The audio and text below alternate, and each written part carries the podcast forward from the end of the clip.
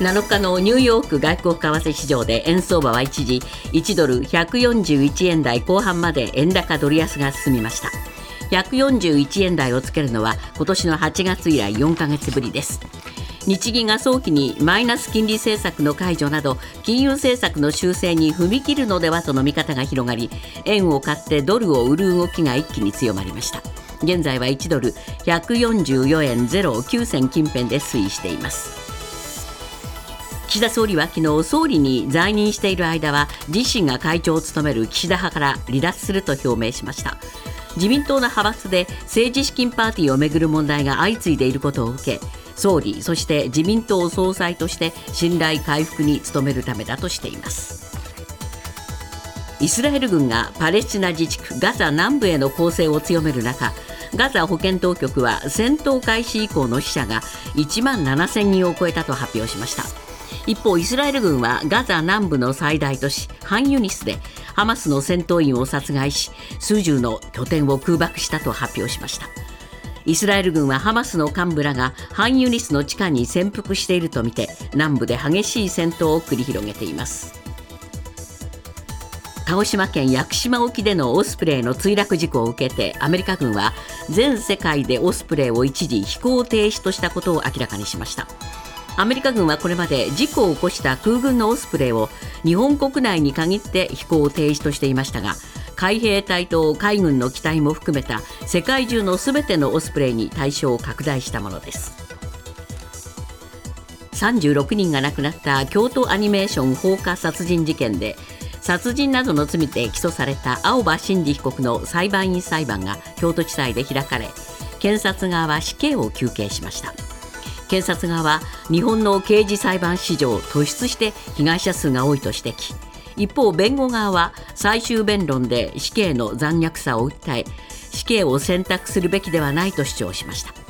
判決は来年いちがつにじゅうごにちに言い渡されます。政府は少子化対策の一環としてさんにん以上の子どもがいる世帯を対象ににせんにじゅうごねんどから大学の授業料などを無償化する方針を固めたことが分かりました。所得制限は設けず、短期大学や高等専門学校などの学生も含める方針です。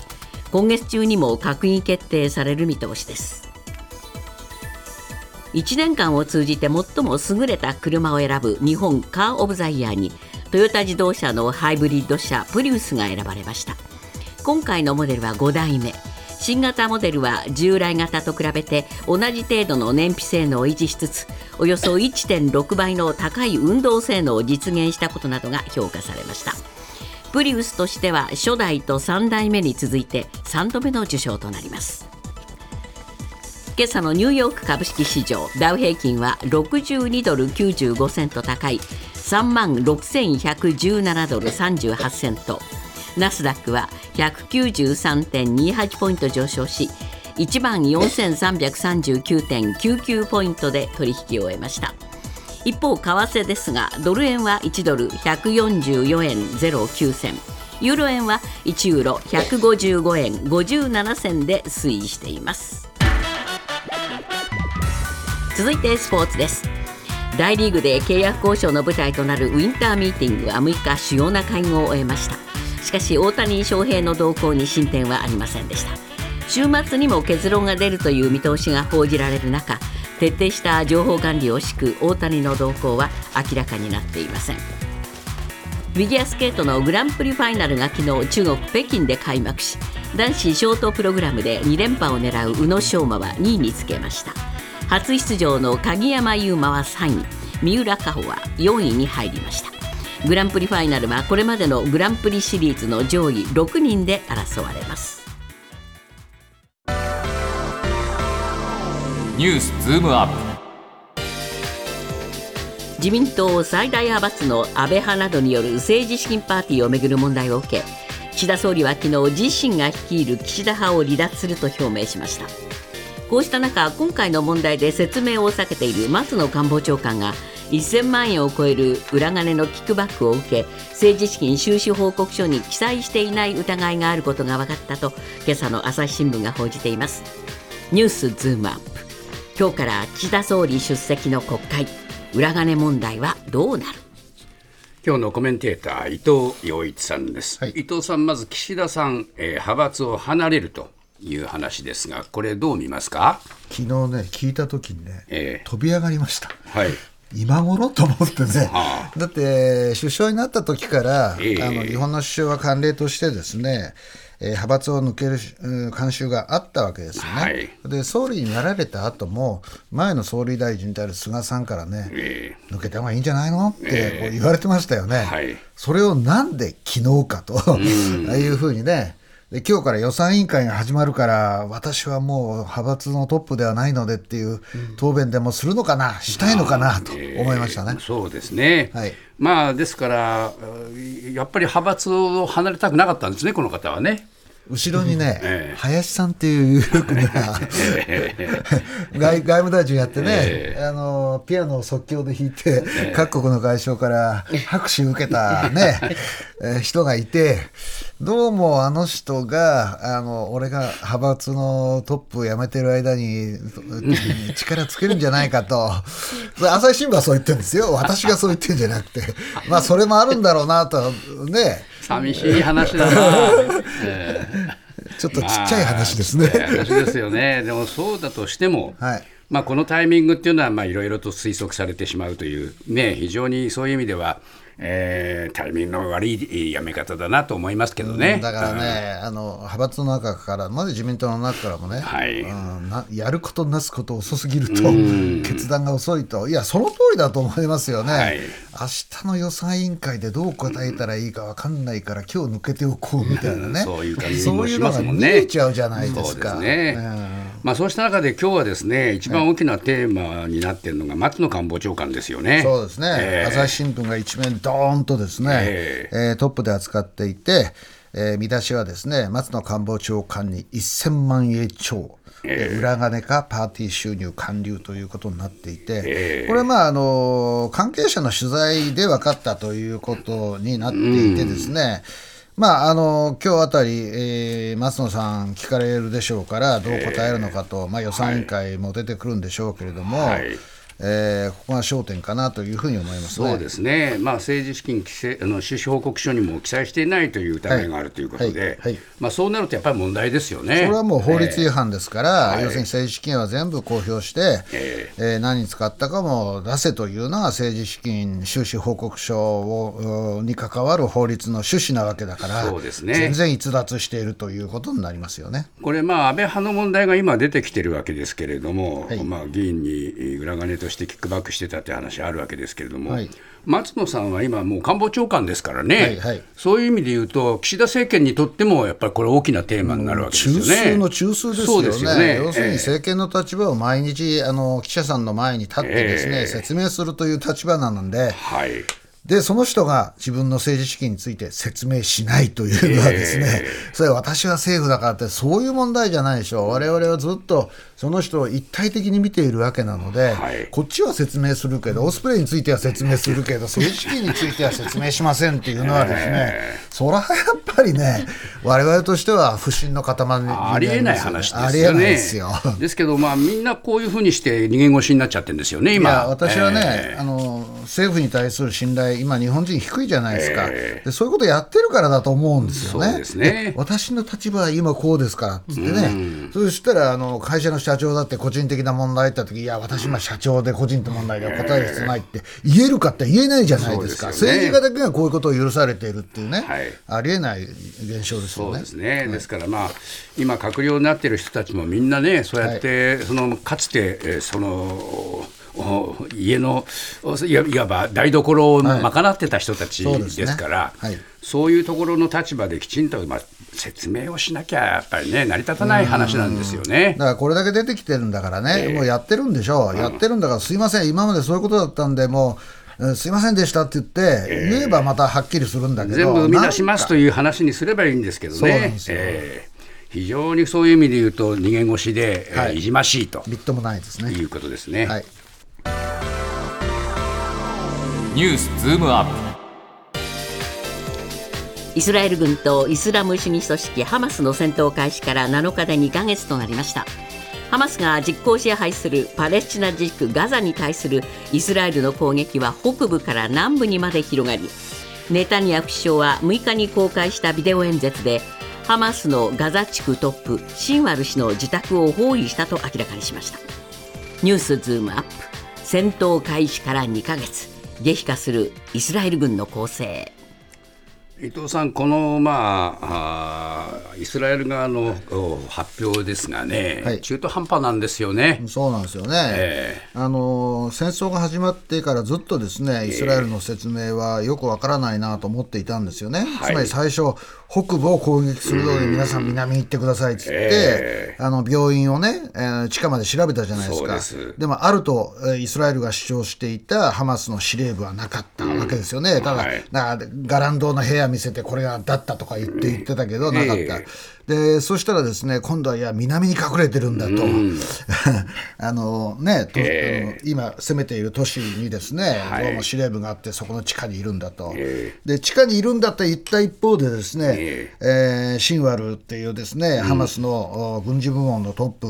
の家を包囲したと、うん、えー、どこ攻めてんだいと、うん、そうなんですね、えー、バラバラなこと言ってますよね。で、まあ、家を包囲したっていうけど捕まえたのかっていうと捕まえてはいないんでしょ。そうなんですよ。この辺も不思議な話なんですよね。そうなんですよね。で、まあ、その他の軍事部門のトップもまたこれ、えー、探してるっていうんだけども、はい、どうもまだ捕まえたっていう話にはなってないんですよね。いやだからね、えー、ハマス殲滅してるって言ってるけど、えー、この前ニューヨークタイムズが面白いことを書いてて、はい、もう非対称の戦いになってるわけじゃないですか、はい、だってハマス側にはもういちまんななせんにんガザ地区全入を含めてね、えー、死者が出たと。ハマスはまあごせんにんぐらいと言われてますけれども、これに対して、えー、イスラエルから出た死傷者というのはですね、最初の部分のせんにひゃくにんぐらいなわけですよね、はい、もう非対称も華々しいわけですよ。そういうことですね。これがやっぱり正義かということですよね、えー、で私はその非対称を生んでいるのはネタ、ネタニヤフ首相という今イスラエルのトップをやっている人間が、うん、あの下から上がってきた報告書にね、えー、何も反応せずあの、うん、ハマスの攻撃を可能にしてしまったというところにあって、それで焦ってるわけですよ、えー、だから北だ南だ家だ地下だってこう言いながらですね、えー、あのガザ地区のえー、一般市民の死傷者が増えているという状況だと私は思いますよね。そうですね、はい、まあどうなんでしょうかね。こうやってそのハマスの壊滅にこだわっているか、えー、限りですね、はい、今度はハマス側にいる人質の人たちのその状態も非常に気になりますよね。そうですよね、えーまあ、いろいろ報道が出てきて今ひゃくさんじゅうはちにんいると言われているんですけれども、はい、えー、まあどうやってそういう情報が出てきたかと別としてですね、やっぱり日々あの状況が悪化していると、はい、えー、食べるものもないし、えー、あのシャワーはごじゅうにちかん浴びれていないってことは、あのなんていうのかな、えー、捕虜になってからずっと、ね、シャワーも浴びれてないってことじゃないですか、はい、で日によっては、えー、ビスケットいちまいと紅茶いっぱいだけで過ごさざるを得なかった。だからあの人質から出てきた皆さんはね、ななキロとかじゅっキロとか痩せてる人が多いですよね、えー、だからこのまま続いたらもう食料不足によって人質のも危機になりうると、うん、そうなんですよね、えー、ですからまあこういう人道的な問題っていうものをどう見るかっていうことで、国際社会はもっともっと大きな声を上げるべきなんですけども、聞こえてきませんね。いやだからね、えー、私は一番問題なのはアメリカだと思うんですよね。そうですね、えー、非対称も華々しいじゃないですか、はい、一方でいちまんななせんにん人が出てね、えー、一方はせんにひゃくにんだと。でもイスラエルに正義があるって言ってるわけじゃないですか、はい、でこれはねあの通用しないですよね、えー、だからそのアメリカの大統領選挙にどのくらい影響があるかどうかは別として、えー、そろそろ、まあ、ドイツもそうなんですけどね、うん、要するにイスラエルの人たちに大変なことをしたっていうことでもうイスラエル強いて決まってんだけど、国民の間にはですね、そういう視線に対して、政治家の視線に対してね、強い反発が出てきてるわけですよ、はい、だからそろそろ方針転換しないとですね、まあ、歴史に残る非対称の戦いとしてですね、残ってしまうのではないかなと思いますよね。なのかのニューヨーク外国為替市場でタイドルの円相場は一時いちドルひゃくよんじゅういちえん台に上昇しました。ひゃくよんじゅういちえん台をつけるのは今年はちがつ以来およそよんかげつぶり。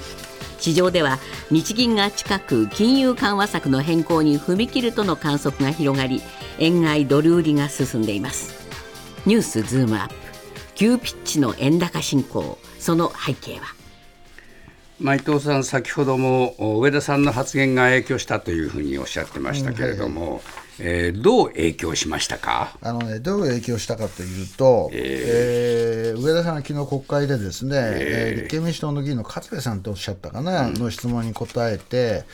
実はねチャレンジングという単語をよんかい口にしてるんですよ、えーはい、よんかい口にしてるんですね、うん、であのそのチャレンジングという単語はマーケットで独特の解釈のされ方をしたということなんですけれども、えーえー、なんてこあの質問されてなんて答えたかっていうと、よんかいも答えがあるのでそれを一つずつ解説していくと、はい、あの黒田さんがね残した遺産、えーまあ、これ日銀が全体としてチャレンジングな時期に職をお引き受けになりましたって、いや本当にチャレンジングだったんですよと、まあまあまあまあ、今でもチャレンジングですって言って